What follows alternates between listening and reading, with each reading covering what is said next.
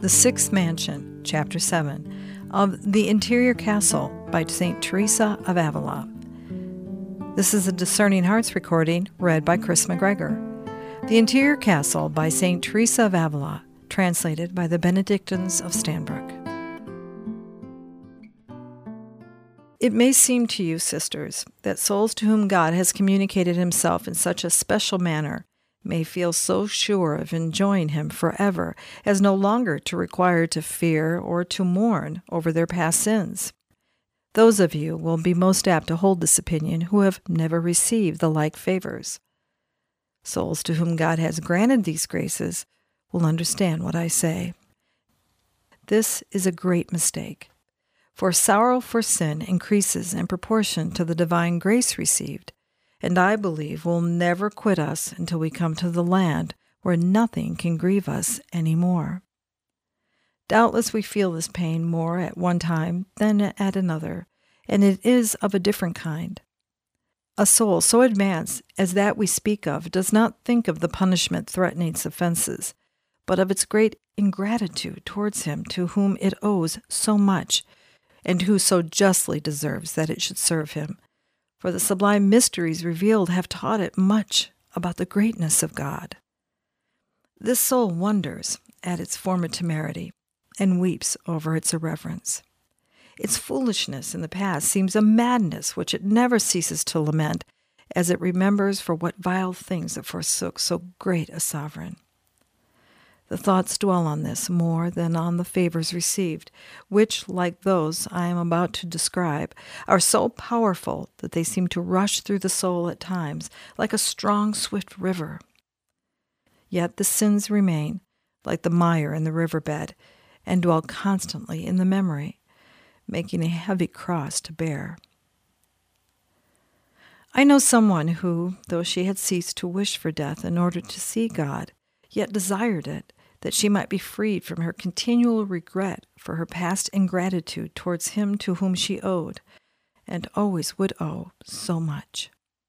She thought no one's guilt could be compared to her own, for she felt that there could be none with whom God had borne so patiently, nor on whom he had bestowed such graces. Souls that have reached the state I speak have ceased to fear hell. At times, though very rarely, they grieve keenly over the possibility of their losing God. Their sole dread is lest he should withdraw his hand, allowing them to offend him, so that they might return to their former miserable condition. They care nothing for their own pain or glory. If they are anxious not to stay long in purgatory, it is more on account of its keeping them from the presence of God than because of its torments. Whatever favors God may have shown a soul, I think it is dangerous for it to forget the unhappy state it was once in. Painful as the remembrance may be, it is most beneficial. Perhaps I think so because I have been so wicked, and that may be the reason why I never forget my sins. People who have led good lives have no cause for grief, yet we always fall at times whilst living in this mortal body. This pain is not lessened by reflecting that our Lord has already forgiven and forgotten our faults. Our grief is rather increased at seeing such kindness and favors bestowed on one who deserves nothing but hell. I think St. Paul and the Magdalene must have thus suffered a cruel martyrdom. Their love was intense. They received many miracles and received the greatness and the majesty of God and so must have found it very hard to bear the remembrance of their sins, which they must have regretted with a most tender sorrow. You may fancy that one who has enjoyed such high favors need not meditate on the mysteries of the most sacred humanity of our Lord Jesus Christ, but will be wholly absorbed in love. I have written fully about this elsewhere. I have been contradicted and been told I was wrong and did not understand the matter. That our Lord guides souls in such a way that after having made progress, it is best to exercise oneself in matters concerning the Godhead and to avoid what is corporal. Yet nothing will make me admit that this latter is a good way. I may be mistaken. We may all really mean the same thing But I found the devil was trying to lead me astray in this manner. Having been warned by the experience of this spell, I have decided to speak again about it here, although I have very often done so elsewhere. Be most cautious on the subject. Attend to what I venture to say about it, and do not believe anyone who tells you the contrary. I will endeavor to explain myself more clearly than I did before. Person who undertook to write on the matter had treated it more explicitly, he would have done well, for it may do much harm to speak of it in general terms to us women, who have scanty wits. Some souls imagine they cannot meditate even on the Passion, still less on the most blessed Virgin or the saints, the memory of whose lives greatly benefits and strengthens us. I cannot think what such persons are to meditate upon.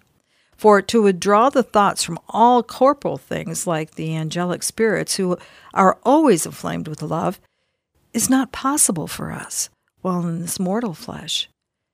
We need to study, to meditate upon, and to imitate those who, mortals like ourselves, perform such heroic deeds for God. How much less should we wilfully endeavor to abstain from thinking of our only good and remedy, the most sacred humanity of our Lord Jesus Christ? I cannot believe that anyone really does this. They misunderstand their own minds and so harm both themselves and others. Of this at least I can assure them. They will never thus enter the last two mansions of the castle.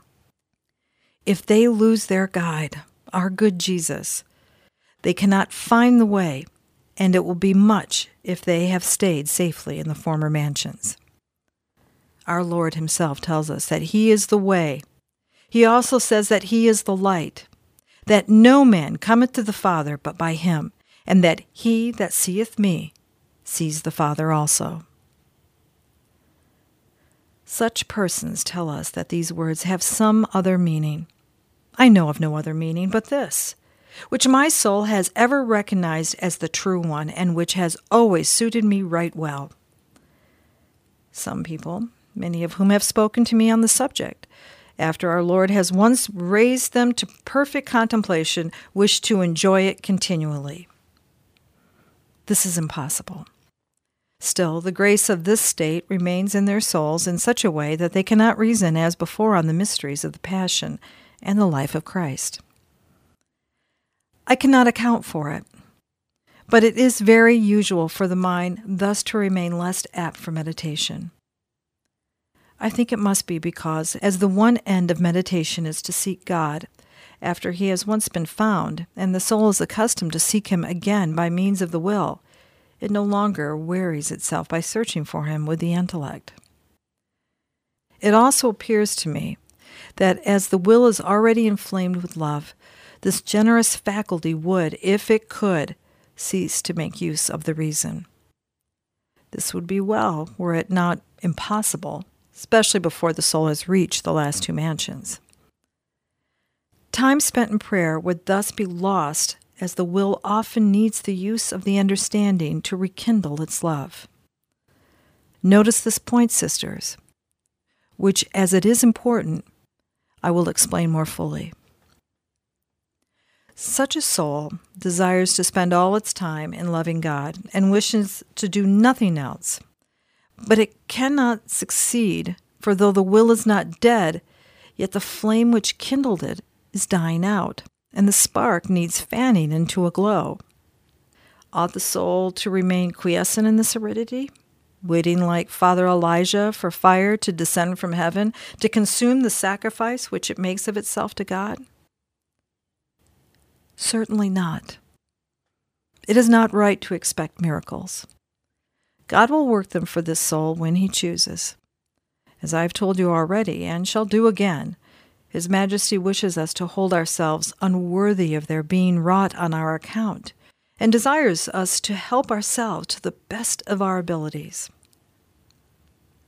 In my opinion, we ought, during our whole life, to act in this manner, however sublime our prayer may be. True, those whom the Lord admits into the seventh mansion rarely or never need thus to help their fervor, for the reason I will tell you of. if I recollect it, when I come to write of this room, where, in a wonderful manner, souls are constantly in the company of Christ our Lord, both in his humanity and his divinity. Thus, when the fire in our hearts, which I spoke, does not burn in the will, nor do we feel the presence of God, we must search for him, as he would have us do, like the brides in the canticles, and must ask all creatures, Who was it that made them? As St. Augustine, either in his soliloquies or his confessions, tells us that he did. Thus we shall not stand like blockheads, wasting our time in waiting for what we before enjoyed. At first, it may be that our Lord will not renew his gift again for a year, or even for many years. His Majesty knows the reason which we should not try to discover, since there is no need for us to understand it. As most certainly the way to please God is to keep the commandments and counsels, let us do so diligently, while meditating on his life and death, and all we owe him. Then let the rest be as God chooses. Some may answer that their mind refuses to dwell on these subjects, and for the above causes, this to a certain extent is true. You know that it is one thing to reason, and another thing for the memory to bring certain truths before the mind. Perhaps you may not understand me. Possibly I failed to express myself rightly, but I will do my best. Using the understanding much in this manner is what I call meditation. Let us begin by considering the mercy God showed us by giving us His only Son. Let us not stop here, but go on to reflect upon all the mysteries of His glorious life, or let us first turn our thoughts to His prayer in the garden. Then allow them to continue the subject until they reach the crucifixion. Or we may take some part of the Passion, such as Christ's apprehension, and dwell on this mystery considering in detail the points to be pondered and thought over, such as the treachery of Judas, the flight of the apostles, and all that followed. This is an admirable and very meritorious kind of prayer. Souls led by God in supernatural ways and raised to perfect contemplation are right in declaring they cannot practice this kind of meditation. As I said, I know not why, but as a rule they are unable to do so. Yet they would be wrong in saying that they cannot dwell on these mysteries nor frequently think about them, especially when these events are being celebrated by the Catholic Church. Nor is it possible for the soul which has received so much from God to forget these precious proofs of His love, which are living sparks to flame the heart with greater love for our Lord. Nor can the mind fail to understand them. Such a soul comprehends these mysteries, which are brought before the mind and stamped on the memory in a more perfect way than with other people, so that the mere sight of our Lord prostrate in the garden, covered with his terrible sweat, suffices to engross the thoughts not merely for an hour, but for several days. The soul looks with a simple gaze upon who he is and how ungrateful we treat him in return for such terrible sufferings. I think this is why such souls cannot reason connectedly about the Passion and fancy they are unable to meditate on it. Those who do not meditate on this subject had better begin to do so. For I know that it will not impede the most sublime prayer, nor is it well to omit praising this often. If God then sees it fit to rapture them, well and good, even if they are reluctant. He will make them cease to meditate.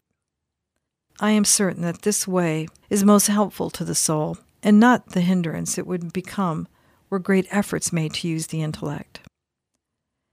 This, as I said, I believe cannot be done when a higher state of prayer is attained. It may be otherwise in some cases, for God leads souls in many different ways. Let not those be blamed, however, who are unable to discourse much in prayer. Nor should they be judged incapable of enjoying the great graces contained in the mysteries of Jesus Christ, our only good, which no one, however spiritual he may be, can persuade me it is well to omit contemplating.